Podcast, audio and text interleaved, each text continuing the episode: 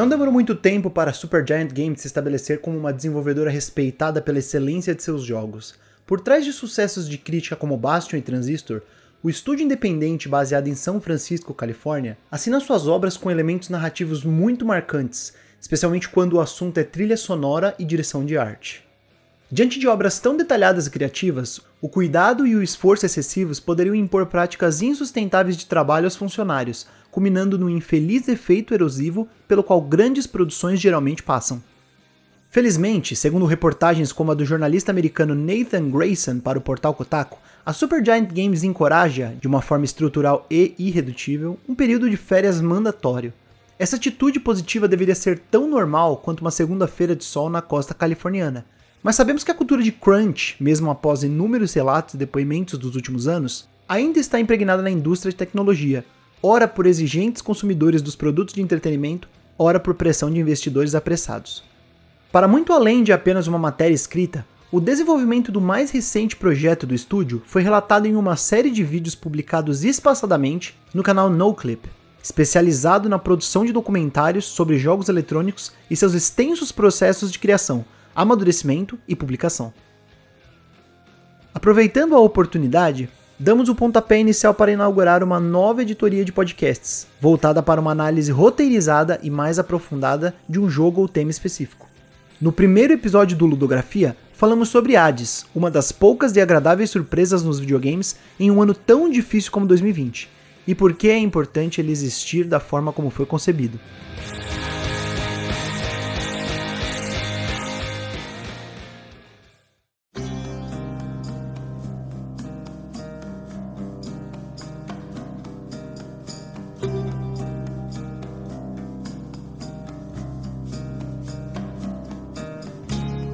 Hades foi uma surpresa até mesmo para os que já acompanhavam o trabalho da Supergiant Games.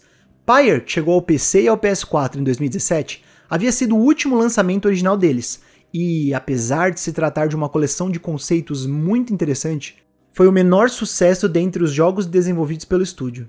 No ano seguinte, um fenômeno em forma de console chamado Nintendo Switch abriu os olhos da equipe que, dentro das possibilidades e interesses, concentrou esforços para trazer a inesquecível experiência dos dois primeiros jogos para a plataforma.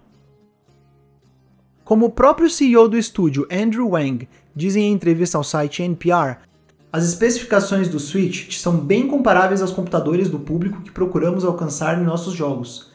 E assim nascia o sonho de publicar o próximo jogo em seu lançamento oficial tanto para computadores quanto para o Switch.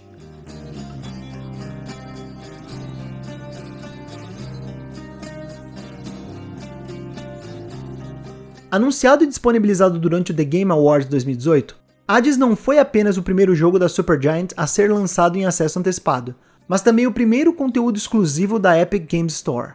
A intenção da gigante de mesmo nome, proprietária de Fortnite e da Unreal Engine, era emplacar uma loja virtual no PC para competir principalmente com a Steam. E o primeiro passo parece ter sido acertado quando analisamos as vendas do jogo antes de seu lançamento oficial. Durante seus quase dois anos de acesso antecipado, de dezembro de 2018 a setembro de 2020, o jogo vendeu 700 mil cópias, grande parte delas na loja de Tim Sweeney. Passadas algumas semanas desde seu lançamento e dois anos desde sua primeira build aberta ao público, Hades foi pouco a pouco sendo divulgado no bom e velho boca a boca de redes sociais, sem grandes campanhas de publicidade ou alardes de assessoria de imprensa, chegando de forma orgânica e digna a sete indicações na premiação encabeçada por Jeff Keighley. Para um roguelike dungeon crawler bastante focado em narrativa, uma combinação irreverente e arriscada, até que o jogo chegou bem mais longe do que o esperado.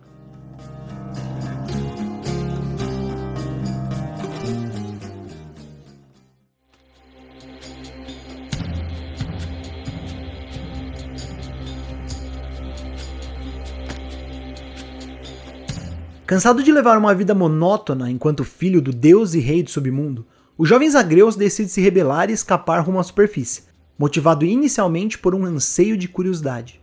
Esse intenso desejo de desbravar o desconhecido não é para menos. O filho do poderoso Hades nunca deixou os monumentais aposentos da casa de seu pai, local onde exercia funções burocráticas demais para sua personalidade despojada.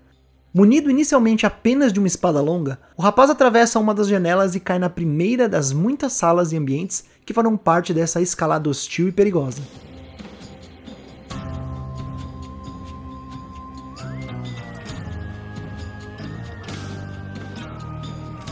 Poseidon, Atena, Hermes, Zeus, Ares.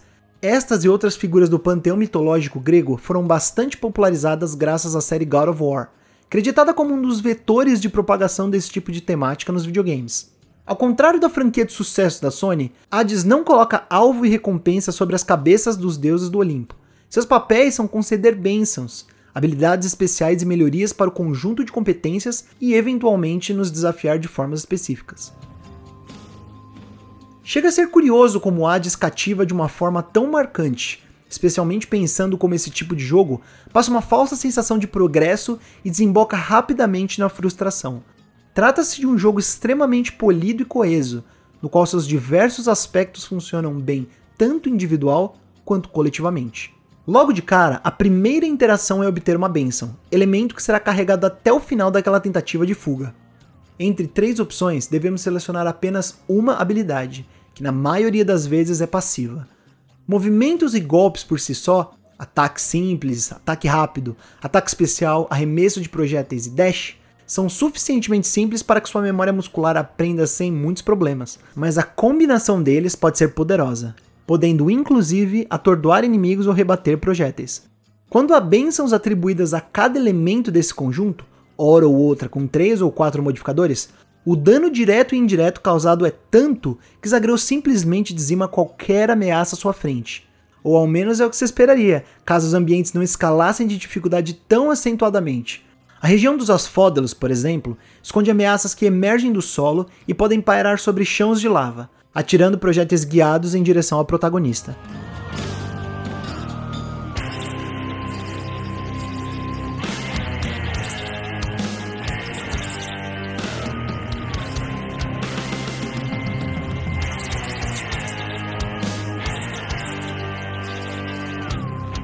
Hades é um jogo difícil, e isso é sentido tanto nos chefes ao final de cada área, quanto nos inimigos comuns. Em algum momento, durante sua primeira tentativa, você provavelmente irá morrer. E não vai morrer porque o jogo quer te punir ou tirar de você a chance de uma vitória histórica sem falhas, mas porque é necessário experimentar para saber qual é a configuração que mais se adequa a seu gosto e que te acompanhará por mais de 50 salas até o desafio final. Morrer faz parte do seu aprendizado e também é necessário para desenvolver parte da narrativa por meio de conversas que só são desbloqueadas ao longo de múltiplas runs. Com um conjunto de convenções de game design que mais se aproxima do que chamamos hoje de roguelite, Hades permite que parte do que conquistamos naquela tentativa seja salvo, tornando-se um recurso ativo ou passivo para as jornadas seguintes, mas não necessariamente nos obriga a falhar. É uma forma de contemplar a comunidade de speedrunners, sem deixar desamparado o jogador que gosta da sensação de evoluir ao lado de Zagreus. E por falar em competições pelo melhor tempo de jogo, a presença de Hermes foi parte de uma das muitas atualizações frequentes durante a época de acesso antecipado. Hades promove uma variedade tão imensa de classes que é difícil não encontrar uma quase perfeita para seu estilo de jogo. Não gosta dos movimentos rápidos da espada Stygia? Deixa pra lá. Abrace a causa do escudo do caos ou da lança eterna, e sinta não somente uma mudança no moveset das armas, mas também nos valores de dano sofrido e causado. Qualquer que seja sua build de escolha, a velocidade com a qual tudo ocorre na tela gera uma sensação de êxtase quando você finalmente internaliza os controles.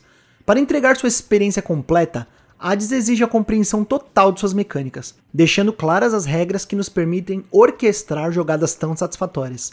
A cadência de esquivas, contra-ataques rápidos, ataques fortes e estocadas especiais resulta em um espetáculo visual e mecânico nas arenas do jogo, não restrito apenas às áreas finais. Seja por conta da assistência de mira no controle ou pela precisão do mouse nos computadores, é o tipo de jogo que nos faz sentir prazer no ato de jogar por si só e que se intensifica à medida que identificamos quanto carinho e talento foram investidos por ali. O loop de gameplay favorece tanto sessões mais curtas de jogo quanto progredir para salas mais avançadas em jogatinas mais longas. Caso você queira dar um tempo, o jogo salva cada nova sala explorada, dando ao jogador a opção de descansar quando bem entender sem perder aquela tentativa. Para muito além de somente um espetáculo em termos de mecânicas, Hades é referência em direção de arte e valoriza bastante a estética estilizada. A movimentação e o combate são visualmente impressionantes, tanto para os agreus quanto para os inimigos, graças a centenas de animações que se combinam de forma fluida e agradável, qualquer que seja a versão escolhida do jogo. Os personagens têm designs bem originais, mesmo que suas referências visuais sejam conhecidas e caricatas. As conversas ganham um tom cômico e irreverente por meio das composições estáticas com leves expressões animadas. E o destaque aqui vai para Hades e seu cão Cerberus. As animações durante os diálogos, porém, não teriam tanto peso se o voice acting não fosse tão bom. A interpretação e sonoplastia dão um tom íntimo para as conversas, quase como se estivessem sempre sussurrando um para o outro. Já conhecido por interpretar figuras importantes nos outros jogos da série, como o emblemático Transistor no jogo de mesmo nome, o ator americano Logan Cunningham estrela novamente em Hades, dando vida a nada menos que seis personagens: Poseidon, Aquiles, Caronte, Astério, o próprio Hades e o narrador. Logan passeia por timbres, entonações e sotaques diferentes enquanto entrega atuações dignas de premiação. Portanto, não é surpresa alguma quando ele chegou aos indicados à interpretação no The Game Awards 2020. É curioso pensar que, para finalizar algumas linhas de diálogo durante a pandemia do Covid-19, Logan e outros atores precisaram gravar as falas diretamente de suas residências. Adaptar cabines de estúdio em seus próprios cômodos realmente não é uma tarefa fácil mas no fim o sucesso superou as adversidades.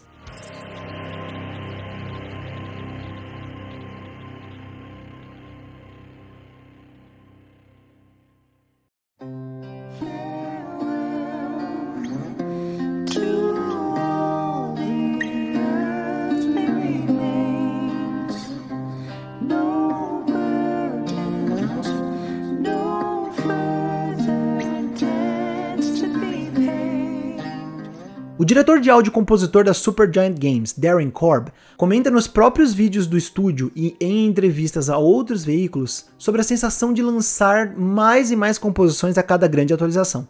O feedback positivo da comunidade a cada nova faixa lançada motivou o músico a continuar seu incrível trabalho de criação e expandi-lo, inclusive, para um novo patamar, alugar um dos espaços mais cobiçados e adequados para uma gravação orquestrada. A convite do estúdio, Austin Wintory, um dos mais elogiados compositores de videogame da atualidade, regeu em pleno Royal Albert Hall o tema da ninfa Eurídice, Good Riddance, e o tema de encerramento, In the Blood. É impossível negar que o resultado foi acima das expectativas, especialmente quando Darren e Ashley Barrett combinam forças para dar vida a uma das canções mais inesquecíveis do jogo. Hades é o sonho do desenvolvedor indie, e não é para menos. Com um projeto que começou aparecendo sem aviso prévio em acesso antecipado, contornando os obstáculos de uma pandemia e resultando em um sucesso absoluto de crítica e público, a Supergiant deixa mais uma vez na história dos videogames uma marca positiva e bastante memorável. E como o próprio ditado diz, em terra de roguelike, jogo charmoso, polido e recompensador é rei, ou quase isso. Esse episódio é parte da nossa editoria de podcasts documentais do Neo Fusion, o Ludografia. Roteiro por Arthur Pieri e Carlos Strife Augusto, Produção por Arthur Pieri e arte da capa por Eric Lúdico. Obrigado pela audiência e até a próxima.